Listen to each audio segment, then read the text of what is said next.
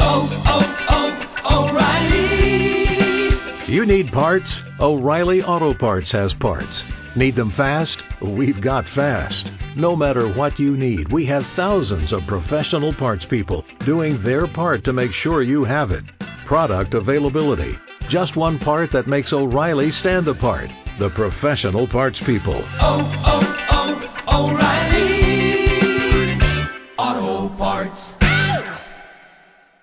Blog Talk Radio.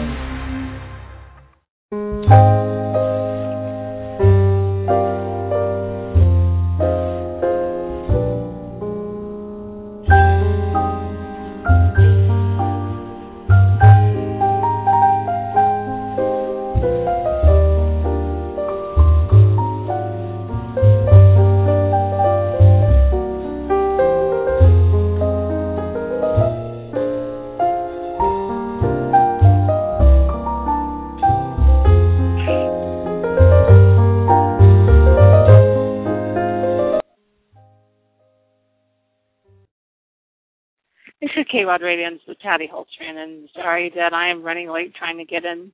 Uh, the, you know, this, uh, Skype sometimes just doesn't work right. Uh, so anyway, technology. It's a wonderful thing when it works. Unfortunately, it didn't work, so I'm on cell phone, and hopefully we'll get knocked off.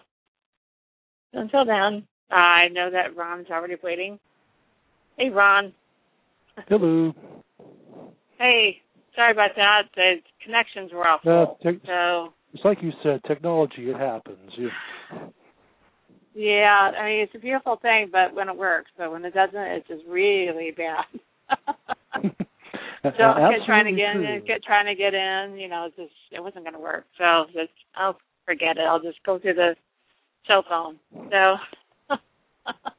Well, I'm on my landline Yeah. just like you suggested. In fact, I'm on my one phone in the house we have plugged into a wall. So, boy, it's a secure line if you've got one. Yeah, unfortunately, cell phone's all I got. So that's No uh, you know you could you rely on on on Skype to do almost everything, and and uh, their lines are all busy. So Hmm. that you're just gonna have to do something about that. Absolutely. Anyway. So we're here. Yes, we are. I'm glad to be here. It's worth the wait just to say hello, Patty. How are you doing today? It was great seeing you last Saturday at CopperCon.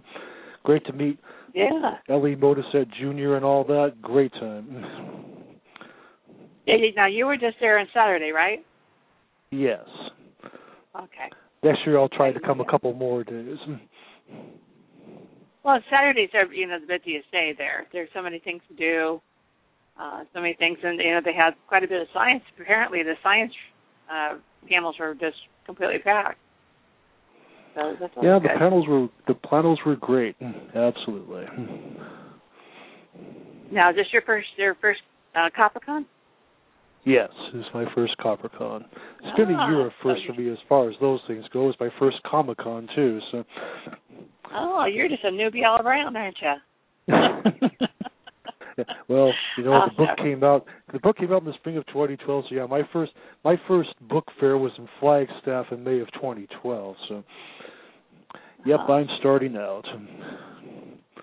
Well, there you go. It's always a good. I mean, you know, you just got to get started sometime, right? So Absolutely. Here you are. So for those who are just coming in, uh, this is Ron Tobin. He is an author, and he's uh, written one book so far. Uh, second one now. The second one is is going to print pretty soon, correct? Well, I would. I, I am hoping so. I am. I am. sh- I am shopping around now for a for a publisher for my second book. Oh, okay, And, that's uh, right. Because you went to the first book was with with one publisher, and then they're kind of going with a different uh, format, you know, different types you know, of books. my so, I, I have nothing but good things to tell you about my first publisher. They're great people, fantastic people, but my my vision is different from theirs, and so it's called okay as opposed to so. That's why I'm doing what I'm doing, and I am very hopeful to get it out early next year or maybe late this year. We'll see. it sounds We'll good. Sounds good. It's uh, you know, it's a good time to be an author, really, um, because of the fact that there's so many options, and you know, there's a Absolutely lot more true. smaller publishers now. You know, Yes. um, presses, and so you you have an option. It's just finding the right fit. Exactly And, uh, so. And and I know because Yeah, well- you know, here I I was published my own book, but then uh, I turned around and now getting it republished through uh, through a local small publisher. So so that way, um, and then also some of my other works from uh, others in California. So there you go. You just have to keep you Exactly. gotta keep trying. Yeah, absolutely, and I am determined because yes, I have a I have a ten book, book story arc planned out in my head. I have the first five outlined anyway, so I started work on the third one already. So I intend to keep on being out there and having more and more more and more books available as the years go on. Now you're getting getting started older, yeah, and so many so many authors are like that. You know, you already had a full career uh doing something else in your life, and then you know you get a certain age and you say, you know what, is is it's time for you as a person to get your work out, to get that book out of yeah, your head. I, yeah, I, I t- I totally agree with that. With me, I actually first started writing publicly in 1980 at the age of 19. I actually wrote a political manifesto at the age of 19, and I'm very glad that it has since gone away. Yes, I still have a copy of it, but no, I'm not going to republish it. And then from 1981 to 2005, I put out a newsletter called The Thought, which to this day is in the New York Public Library and other libraries. I'm very proud of it. I made lots of friends that way. But yes, now I would like to continue writing novels and communicating ideas and entertaining people at the same time. just so that everybody would know, um, you know, we don't have to be talking to CNIs. I know there's a couple people there listening, so you know, the phone call you can call in just like I did, but but I had a different number than you guys. But my uh, guest Yeah, call in number is seven one four two four two five one four five. So you know, you guys can call in and just uh, if you don't want to call, then there's the chat uh, down below the information about the show and uh, you can you know write your question or comment there, and I'll share it at any time during the show. So you got started later, and Yes. and uh, you know apparently you're you're going you're going along pretty well now. You've got the first, Ye- second, and, and I read something about the third book being worked on. Yes. The maybe I had something of a leg up as opposed to with some people because 1989 1990 I wrote a series of short stories that um, a lot of the plot line for these books is taken out of, although not all of it. A friend of mine. After after my wife really encouraged me to go back to writing because she could tell I loved it and she thought I was good at it and I hope some other people agree. I happen to but hey. Uh say a friend of mine said you should really revisit those short stories. I think you can build something with it. So I did and I said well I don't want to write a 1980s period piece but these characters this plot line sounds good. So I revamped it and got it out And here you are. yes and here I So- am I, I saw your cover, your first one. So tell us what, what how you came about, you know, pulling the elements for that. Well, that's interesting because fortunately, with my publisher, and yes, I'm going to go ahead and identify them, Tate Publishing. They're in Oklahoma. Very, very nice people, like I said. Um, they have in-house editors, in-house uh, interior designers for the book, and in-house cover artists. So yes, the cover artist and I sat down and we ferreted out ideas, and then she sent me three different possible covers after we had talked about it at some length. But yes, the moon, of course, is uh, you know to set the mood for a tale that involves vampires, and she thought the Washington Monument would actually look kind of like a fang, and on the hardcover especially, I think it truly does. The hardcover is a work of art, truly. And my wife and my wife used to say, "Well, let's use the lettering from the first option and the photo from the third option." So, and and uh, the cover artist did that, and put out what I can regard as being a very handsome cover for the book. Hmm. So you didn't have much say then, is what you're saying. I had say. Um, A little bit. so I had, had I some had say, say but not. not tons of it, no, but I am very satisfied with how it turned out because yes, the cover artist and I talked at quite a bit of length. That you came up with three ideas and Sounds and good. And yeah. Um and of course we got the the moon in there. Yes, huge huge of course it, it, it's kind of important to uh to the element to your story, the moon. right.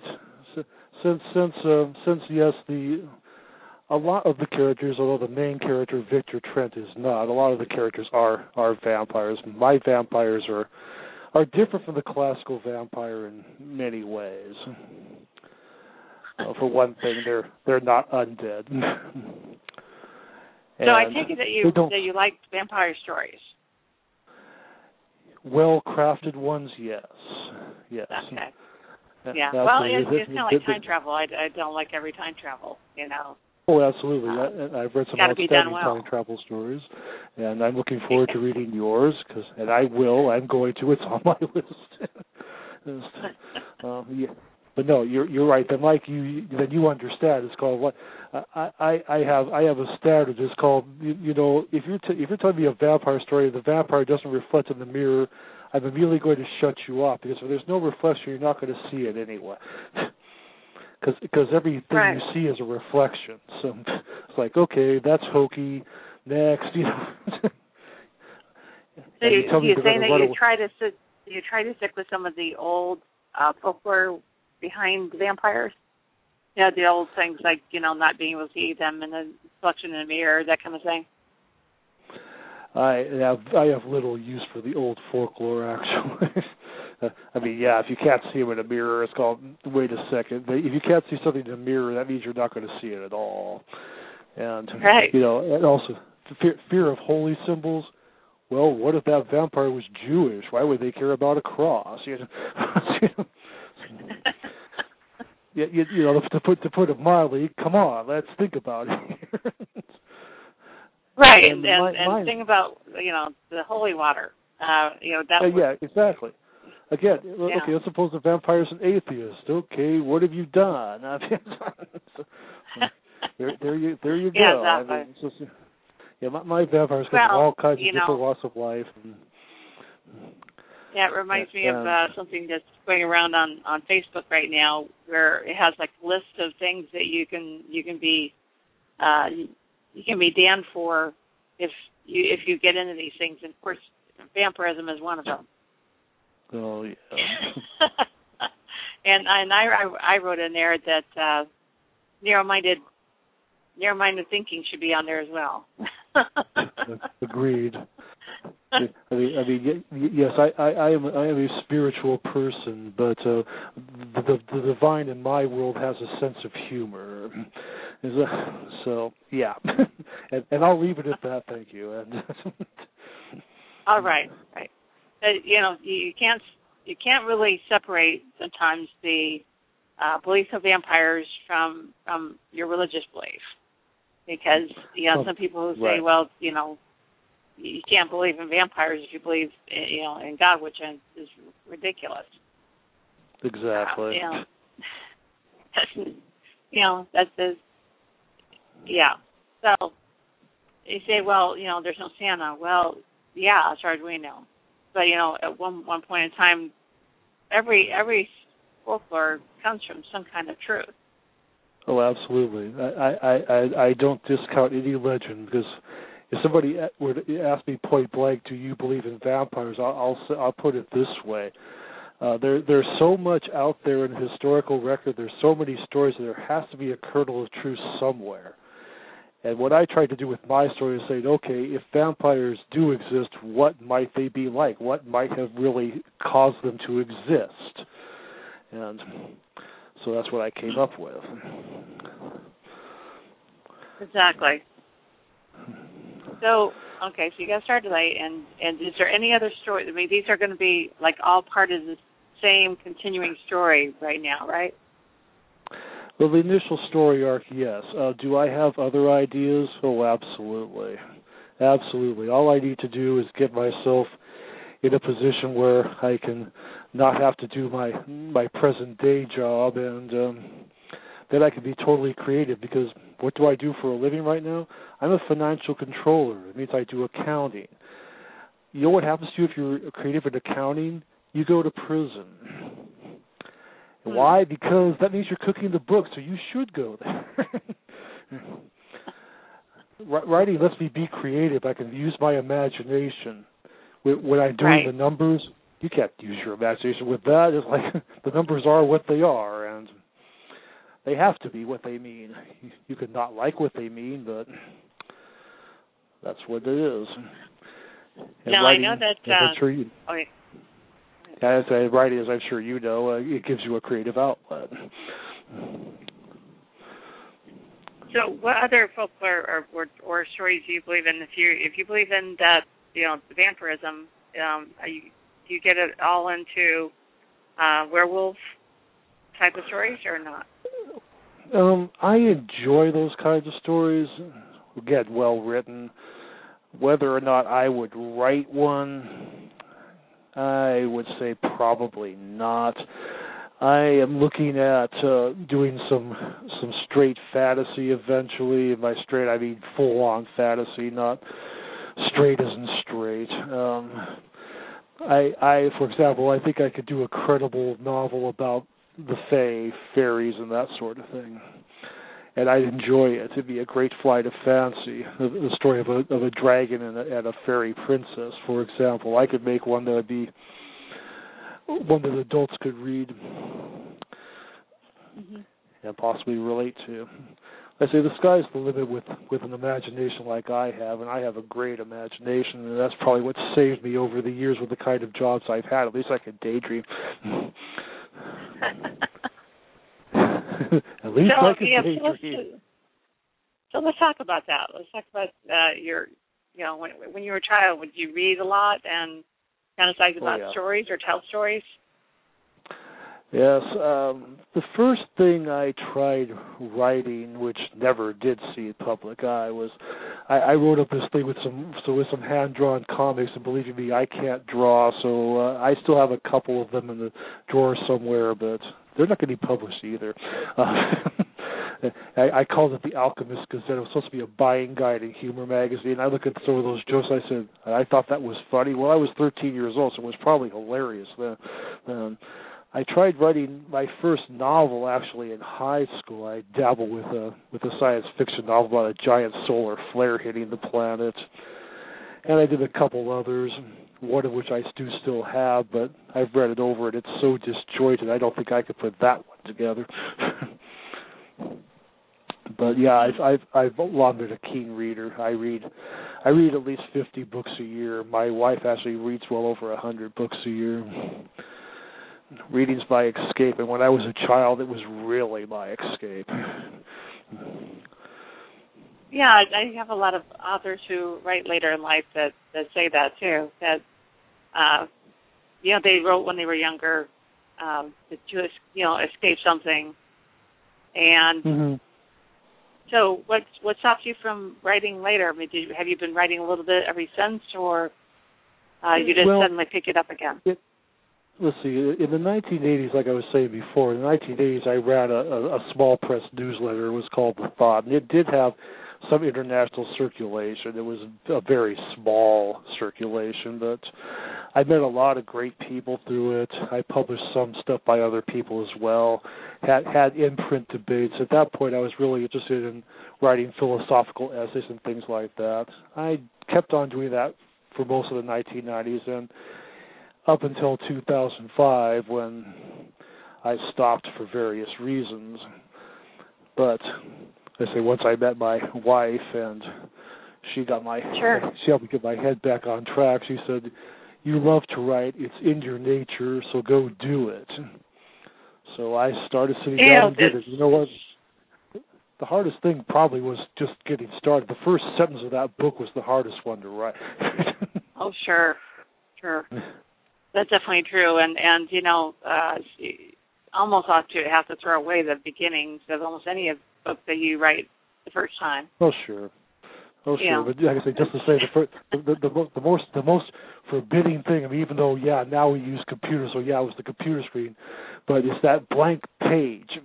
that that's like oh Yeah. my god, now I have to put something here.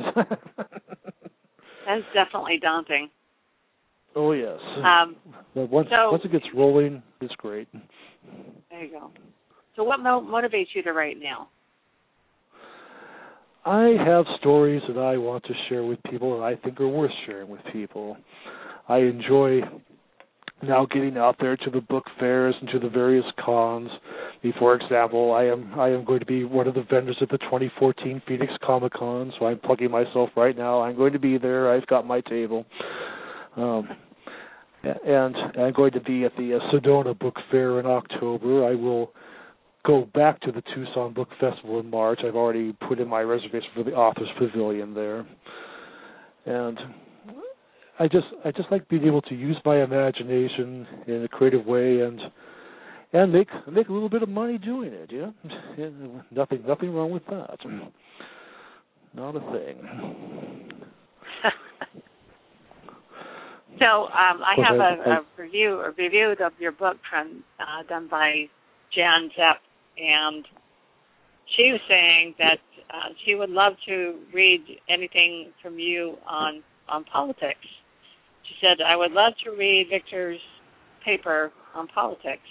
He thinks your main Oh, character, yes. Victor Trent, is presently with a very anti anti-establishment personality." Yes. What do you have to say yes, about he that? was. Well, yeah. So somebody's bound to ask: Are most of the ideas that Victor Trent espouses are they ideas I agree with? Well, I'm not going to tell you they're not, but but uh, yeah, that's why that that's why that's why getting this job with the congressman. Oh, this is horrifying for him. I, mean, this is like he feels like he's selling his soul, but unfortunately he has all this student loan debt. And uh, we're talking about 2008 when the bottom fell out of the market there. And so it's like what are his choices? Was what the vampires. Agree with well so we'll get him into washington dc he'll hate it there. And of course he does hate it but boy does he ever learn a lot. In the second book he he, he learns even more. And then the third book the the the, the um focus shifts to victor's sister zoe and that's as far as I'm going to say at the moment. there, you don't want to give it away, huh? no, but yes, um, I have my personal philosophy is live and let live. I mean, I I, I believe in do it yourself, or, or be able to keep what you earn and that sort of thing. I mean, I'm not anti-social, heavens no, but uh, I, I believe if you want something, you go earn it. You go make it yourself. You don't expect somebody else to give it to you. So, Exactly. So, so that's, That's why. that's the way we're you know the a lot of the young generation is is thinking that nowadays. It's like they have the right to, uh, you know, to whatever it is, and and it's like Mhm. no, you don't have it right. You need to work for it. You know, I they'll just you. get it hear you, but because you're born. I do so hear you, but let's be honest. Plenty of people our age feel the same way. They just express it Uh, differently. that's true, but you know, I have a 19 year old, so. oh, okay. well, okay, exactly. I mean, I mean, come on. We we have there, there's there's great young people out there like Jen Zepp, for example. Now she definitely w- works for what she has, an outstanding writer. I really enjoyed her her her book of, about the pirates. Fantastic. I'm going to read her Trolls book shortly. Yeah, her her troll So- story is is, is a nice, a very uh, well written fantasy. You know, it's a it's a it's a fan, it's a fairy tale, and it's, it's terrific. Yes, Well done. Um, absolutely. of course, I, I, can wouldn't say that because I, I published it for her. So. yeah, yeah, I'm yeah, not okay, biased okay, at fine, all. Fine, fine, fine, fine. You're fine. You're biased, but gee, you know what? So am I. You know, but but but, but I but I must say, yes, yes, I I I really. I, like Jen as a person, absolutely. But you know what? Her writing is her writing. Her writing is very, very good. And even if I didn't know her, I'd say this is good stuff. Definitely. And, you know, it's kind of, it, let's just talk about that for a second. She kind of really gets into Sure. the into the world of the pirate. Okay, like I mean, she Oh she's in the group. So and then of course she goes to events dressed as a pirate. She becomes that character. Um, you know, It- uh, it Max. was- you was- know, Commodore Max is is her friend. hmm So It was it's kind of hard brilliant. for, for somebody like you to do that. You know what I'm saying? Well, that is that is true. Although although I, I am talking about it at, at some point, I I could uh, probably in fact at some point I will be interested in getting a couple of cosplayers to to co- to to come with me and because after all I know I can visualize in my mind what these characters are supposed to look like and I'm sure somebody could do it and it would be that would be marvelous. I mean I I I could I could uh, play one of Victor's relatives. Because yeah, if somebody asked me if Victor That'd be fun, somebody asked me if Victor Trent was somebody asked me if Victor Trent was patterned after me. I said no. He's patterned more after the kind kind of person I would I would love to have had as a son, but no, he's not me. but there is a character in the novel that is based on me, but I'll leave that up to the discerning readers to figure. although he, So, although his you- you're- character is well liked talking- by Victor. Yeah. Yeah. Go on. yeah. Um, you said that you're, you know, that you don't think that uh, just because it has vampires in your story that it has to be a horror.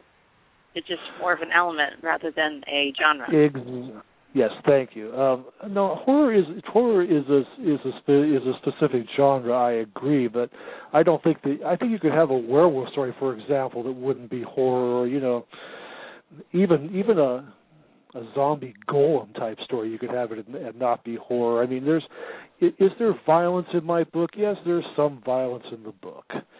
Well, so so there is in the real world as well, but to me, Right, it's like right. immediately you say, you say the word vampire, people that going, "Oh, it's horror." Well, no, this is really this is really a story of a of a young man coming to grips with with a world he never envisioned was the case, and learning a heck of a lot about himself and other people in the world around him.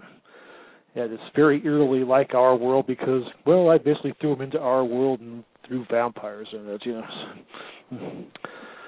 And he finds out who's more honorable, the vampires or the politicians. Yeah, Which well, appropriate. Yeah, exactly. So, if they're, so- they're bad so- vampires. Right, exactly. There, there are there are some really some of the vampires are very nasty. In fact, one of the ones that's becoming something of a getting a cult following all of his own is one named Lester Dustin. But he's like the the consummate monster. He wants to go around. He's and he's ticked off because these other vampires don't want to go out and and just kill people and rampage and that sort of thing. Mm-hmm. so, so yeah, he he's like the he's like the the ultimate bad boy there. Whereas I have one vampire who's been an accountant for 700 years. She's very good at it. So you, yeah, you had an interesting uh, concept here in that the characters, the, the one of the characters didn't like the fact that you know some of the things that he had to deal with, like you know not being able to see the sunrise Mm, and and having to drink blood of you know uh, humans right. or blood period. Yes. Um, the- and yes, he was the- he was doing research up in space. Is that what was that the idea?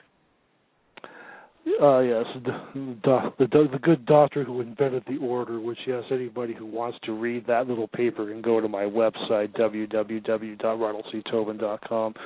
Um, that was talking about how Good how luck. the order came to be. Yeah, yeah, Yeah. How, how the order came to be, and yes, it's like. Yes, he was very distressed and disturbed by it, but yeah, it was military type research and also research being pushed by some major consortiums that yes came from another planet. And yes, starting to say there's allusions to the off-planet stuff in A Ruby for Victor. There's more of it in the second book, which I tentatively have titled Debts of Blood, but that could change when it gets published. A lot of that depends upon negotiation.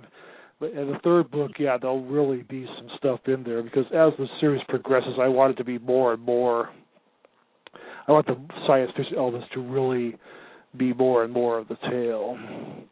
Although the vampires will always be there.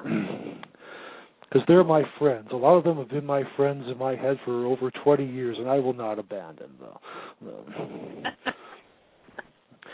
So you, you had to, so I like I liked your idea. So it, Well, do you. you think that Oh, oh yeah. we will ever do that we will ever do without vampires? That we need them as far as you know believing in something else. You know what to me has always been the most interesting. Well, always okay. uh, Since I've been an adult, uh, hard to speak for when I was a child. Because yes, I used to watch Dark Shadows when I was nine, ten years old. Why? Because my parents said my parents said don't watch it. So I did, of course, and you know I, I've watched a few episodes in, in, in as I've been older, and I said, you know, this really was lame. But but, but yes, anyway, getting rid of the vampire. I doubt that in the end. I mean, sure, their popularity ebbs and flows. Um, for me, the thing that was interesting about being a vampire was the, was the ability to, as long as you didn't go around and totally risk yourself and get hunted down by people, is how you could just endure for centuries. I mean, I was just thinking, wow, imagine all the things you could see and do. I mean, because I'm one of those people Yeah. who I would have I would have loved to have been able to work in a research library and, and actually hold the tomes and well you know in in, in the Ruby for Victor one of the vampires uses about how how she thinks it's funny when these guys call her young lady. She feels like telling them she used to watch the uh, the lighthouse keepers at Pharos the big lighthouse there and outside they used used to watch them stoke the fires there. So she she, she in, in, inwardly she thinks it's hilarious that they don't realize he's over two thousand years old. Yeah. yeah, yeah, yeah, she gets a kick And out of it. so- So if you if you had a you know avid uh, or avid depending when you where you look at it, um, vampire reader, do you suggest Uh-huh. that they read your series? yes, yes.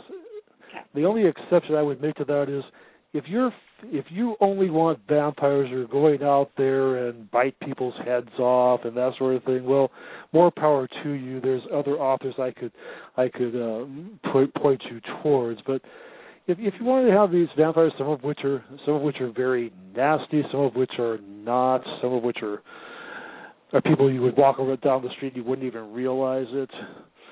If you don't mind thinking about things and put, looking at the world in a slightly different way, then yeah, my my stories will be a great place for you to be.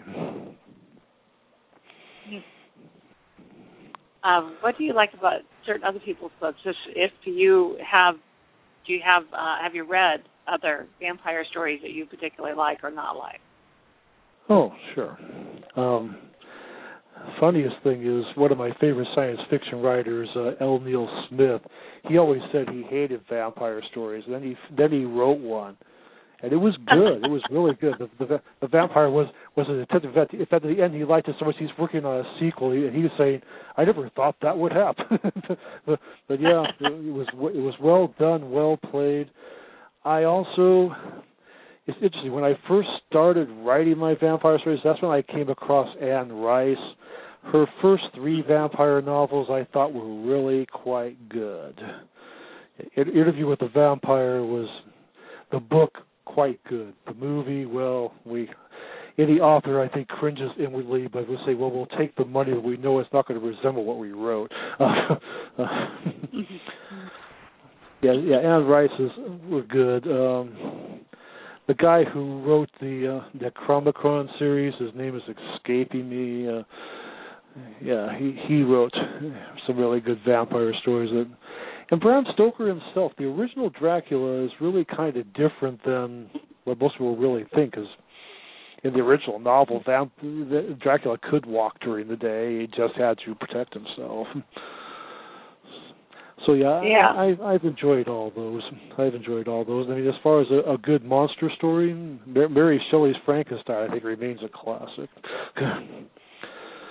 Why as, why do you think that there's okay yeah Yeah, why don't you, why do you why do you think that the, the Bram Stoker's version of Dracula stuck in the minds of readers for so long Hollywood. Honestly, Hollywood. I, I think Hollywood took it, took it, and took it and ran with it. It's a really good story, um, and I think that they did. And then, of course, they had Bela Lugosi and the the other guys, and of course, yeah, the infamous Plan Nine from Outer Space and all that. But I, I, I don't know. I think it kind of appealed. we to, saw that. Yeah. We saw that a couple weeks ago. Oh, I see it. I see it more than more than once, and every time I go, "Oh, this is so bad," but it's funnier than all get out. and and it was bad. I mean, let's not. I mean, it, it said, yeah, it's bad, but yeah, it But is I- I bad, but it's it's bad to the point of absurdity. You know what I mean? yes, exactly, and that's what makes it funny. I mean, yeah, can, can a movie be bad and, and be hilarious? Well, yes, and Plan Nine makes that grade. So yeah, I, I think that that, that uh, Hollywood did that, and and of course with the no, Nosferatu, and then of course. I think Anne Rice's book made it so vampires didn't necessarily have to always be just killing machines or or but then Right. Bram Stoker's Dracula was- wasn't always a killing machine either. But she she tended to to make the genre stand on its head a bit. I mean, uh, some people don't appreciate it, but I, I do because well, her her work captured my imagination, and like I say, the first three I really enjoyed. The the the other ones not quite as much, but. I will not take anything yeah, away from them. sometimes the, I I find that authors get a little more bolder with their, you know, whether it's more violent or whether it's more sexual. You know, Mhm. uh, depending on what what kind of book it is, they get more bolder in books after the first few. Yeah, and not that I have anything against erotica or that sort of thing, but it's not what I intend to write. I want to tell a story that I can, you know, sneak ideas into and sneakily get people to maybe think about something different. I'm not trying to change anybody's mind by writing my book. I by writing books. I mean, if if you read my books, yeah, you'll find out a lot about what I believe politically. But am I bothered if you don't? No. I hope you like the story. And, and one thing the readers of Ruby for Victor will notice is, even though it's pretty clear who I'm talking about, I do mm-hmm. not name names of the big time politicians that were around in 2008, 2009. Even though you'll know that's who I'm talking about, I don't name them, and I did that on purpose. I did that on purpose. Us, well, that's just it, you know, because we do write what we know, and, and you know, our Exactly. personalities do do do do get into uh the characters do take some of our personality. Oh, absolutely. In fact, it was There- funny There's because no not to. my, Absolutely, because what was one thing that was funny was my my my now boss when the book came out asked if any of the characters were based on him, and I just looked and I said, "Oh no." That, that, that, that's the truth. None of the characters in the book are based with people I, based on people I work with. Not this book anyway. Now some other book, yeah, problem. but, yeah. yeah, so- that's uh, you know, if we're gonna give our characters uh you know something that we don't have, then that's uh that's even better. Of course I- yeah. Exactly. I mean, of Make course, of younger. course, of course, absolutely. Now, of course, I mean, did, did I draw on people I know? Well, of course, uh, sub unconsciously for the most part, yes. Consciously in a couple cases, certainly, but uh, nobody's going to be able to read my book, I don't think, and, and say, "Hey, that character is based on me." If somebody Right. actually figures it out and they know who they are, well, I'll shake their hand and say, "Wow, you're pretty astute." I, I thought I I thought I had covered and, and, and hopefully hopefully in a good way. oh yeah, exactly, exactly. Nobody should be. My my my family is not as dysfunctional as Victor's family is. Victor's family put the dis in dysfunctional, not the fun in dysfunctional. So your family really is like behind you 100% when it comes to writing. My wife, absolutely. My my uncles, Right. absolutely. My my parents, yeah, I, I'll yes, yes. As a matter of fact, they they are. They they've they've helped me with uh, getting to book festivals and things like that. And my uncle uh, put me up for a few days when I went to the Southwest Book Fiesta in May in Albuquerque. That was a great experience. met all kinds of good authors, made made new friends. You can't ask for more. No, no. And and the thing is that I, you know, my dad always says whenever he sees me, so this writing thing, you know, you're gonna be able to take care of us when we get old. Of course, she's they're already old. But oh, no, no, no. I, uh, I, I, well, not on my writing, no. I will especially give my father credit because he helped me even back in the days when I was publishing the newsletter. He was always encouraging. He didn't always agree with what I wrote, certainly not, but he he was encouraging of it. And when I decided to write the novel, he was he was, and my mother is too, but he was particularly. And of course, my wife absolutely. She's my she's my rock, and I will say I couldn't I couldn't do it without her. yeah. Because yeah, she, She helped you me. edit. She- Was she your was she your first reader? She she was my first reader, along with a a couple of friends of mine who I've known for over 20 years, friends that were familiar with the original story and that sort of thing. So, yes, um, but I will say one of the things that one of the reasons why I definitely will go with another small publisher is that I really I really can't say it enough. If you're going to self-publish, you you really want to invest in an editor. You, you you've got Yeah. to because yeah, I mean yes, I was an editor for 20 years in the newsletter. Do I know how to edit? Yes, but it's when it's your own stuff, you're going to start filling in words and that sort of thing. Yeah. You just Yeah. you just do. I'm sorry, it doesn't matter how good you are. You just Yeah. do. It's, They- you know, uh, we Yeah, think it's and there, think but it's not. Yeah. yeah, exactly. Yeah, yeah, you read it five times. and What do you mean it's not there? I- What do you you mean know, it's not there? He's in there saying, "No, I know I wrote that there," and uh you know, we take out things or or you know, as we're editing, and then we still think it's there, and it's not. And Mhm. yeah, you, you, can't was- you can't edit yourself. There's just no way to do that. No, no. I I mean, and I, and I will, I will, I will never say anything. The editor that Tate Publishing provided for me, she was top notch, and kudos to her, and I wish her well. She was great, yeah, and she helped make She was rough on you. Yeah, but you know what? It was, Yeah, it was which, good. I, you I say ninety percent, ninety percent of the stuff she suggested, I would, I, I said, yeah, that makes sense. There are a couple of things that she and I debated on, and in the end, she agreed with me. But okay, fine. I mean, there's give and take involved in the editing process. because yeah, yeah, there was one scene I you got to fight sometimes for your, your words. yeah. Oh yeah, exactly. Because there was one scene that I thought was really important. I said, "You may you may not see this important in this first book, but if it's not here, as the series goes along, readers are going to say, why is she acting this way?" yeah, she, yeah, yeah, and so she said, "Okay, you're right." And well, is there another thing I any think is, is there oh, any ahead. other genre that you'd like to try? that I would like to try besides science fiction and fantasy. You know, I've re- I've read some really decent mysteries. I wouldn't mind at some point taking a crack at writing a mystery. Hmm.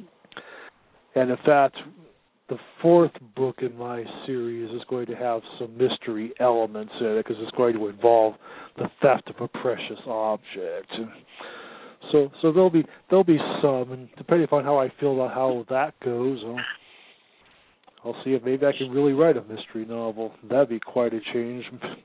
Because yes, until until not too many years ago, I didn't usually read mysteries. But one of the things my wife has done is introduce me some really good mystery novelists, and I said, "Wow, this is actually a pretty cool genre."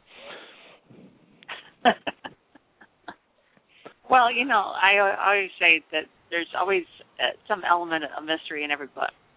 Otherwise, why Mhm. would you be writing it? That's true. That's true. and my, my my books my books my books will always have at least the, the one main plot line, but I interweave a couple of pretty decent subplots it, so the reader the reader needs to pay attention and digest sometimes. I will say uh, because otherwise, if it's going to happen, you go. I missed that. no, no, you don't want to miss that. And All you need to do is just keep reading, pay attention. It'll work out. It will indeed. Joe, if you won the lottery tomorrow, would you keep writing? Oh heavens, yes. oh yes. Oh my my yes. what what I would do if I came into that kind of money is I get myself some property either up in the White Mountains or across the border in New Mexico near Ah, Luna. yeah. I, Uh-huh. I build myself a cabin. I mean, I, I would I would keep a residence here in the valley too, of course, because well, you know, Phoenix and Tucson, that's where everything's really happening for the most part, ninety percent of the time. I mean, sure, there's some events in Flagstaff and events in the White Mountains that have much to do with publishing are pretty sparse. But it'd be a great place to Mhm. live and and write peacefully, and I could get used to that. I, I could get used to Yeah, that, you- and I'd love to have that kind of a problem. Yeah, I would true. love that. Yeah. I would love that. Um, I was reading about your inspirations. Uh, Maxwell Uh-huh. Alexander Drake. He, he lives in uh, Bay, um, uh, Nevada area. yes. Um, what what, is, what what inspired you about his writing? Oh, he is his Genesis of Oblivion series, which his third book will be coming out.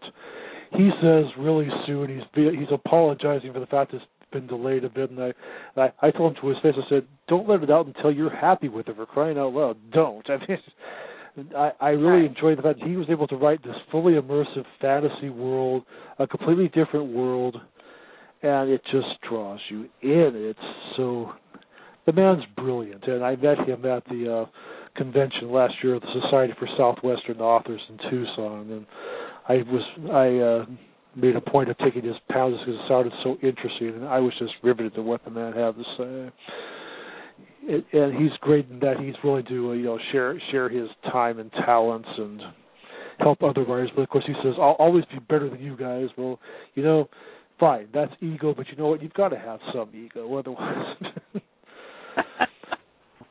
yeah, I've been him uh, the Tucson Festival book, so uh, he's trying to get him to come to the cons. That there always seem to be a uh, conflict in uh, different cons that he's going to right now Oh, for the last two years. Yeah. That will get you know we get him get him as far as Tucson, but you know that's actually further. I told him I. He, he said he can't seem to get you in Phoenix, even though you seem to go past Phoenix to go to Tucson. He's flopped. I, I think I think what would be really great for Phoenix would be to be able to. I know it will take a lot of work. I'm willing to help in this work. Uh, health, mind you, I am in no position to run the thing, but getting a getting a book festival here in Phoenix comparable to the one in Tucson would be would be an ace in the hole Well- and would be really good. And I think talk it's worth about trying. that, and of course, we, that's where to came from. Come from is from Phoenix. Mm-hmm. So they used to have one in Phoenix, and then uh, the Phoenix uh, library, the main branch there, is where it was uh, recently. You know, before Tucson took Mhm. it, Right. and it moved to Tucson, and it's been there ever since because they had the the land, of course, in the time. oh yeah. You know, right there, U of But I know A. there- yeah, there, there's a couple places though here in the valley that I think could could host a things an event similar. I mean, not that I think that anything here should compete with that book festival. Heavens, no. They, they, they've they've got it made. It, it's a great festival. It's a great location. Yeah. Yeah, And it is. uh, say I, I had And- I had a great time there this year, and I'm going back for sure. Hopefully, also with the Arizona authors, but if not, I'm going to be in the Authors Pavilion again. yeah, uh, I've been going uh, for Lexicon or for or my own books uh, for the last three or four years. So it's it's, it's a great place to go, and uh, you know, Mhm. of course, you talk to all the other authors, um, you know, not just from Arizona, but from other outlining areas. So that's cool to meet people. Exactly. Exactly. I mean, by and large, I find I find that authors are very are very friendly, and I get along well with quite a few of them, and I'm proud to call some of them friends. And I know as years go on, I'll make even more friends with them because Yeah, we all yeah. share, we all share a common bond. We're crazy enough to want to go out there and write, and so that means sometimes we get to read reviews that you go, you sit there and go, "Did you even read the book?" Yeah, yeah. It looks I- I like a um, I'm going to be looks like I'm going to be cut off Yeah. here. Oh, Um, okay. They're they're really messed up. So uh, All right. 90 well, seconds. Thank you so and much, so, though. hey, I really enjoyed talking with you as as always, and we'll Oh, have to do it again when you get your next book out. Absolutely. Okay. And you take care, and thank you so much. Bye bye. Thanks. Bye bye. That was Ron, and we are out of time tonight. Enjoyed talking to him. Wish we had would would have had no problem at the beginning. We lost about twelve minutes. And sorry about that. And this is Patty Hillstrand signing out for the day, and I will have something else coming up next week, and not not going to say who that is yet. So until then, you guys uh, stay cool. Stay cool. Actually, I don't know if I have anything out next week because I'm working on the newspaper. Oh, we'll see. I'll just keep it a secret until then. so, uh, have a great night. This is Patty Holstrand, K Rod Radio, signing out.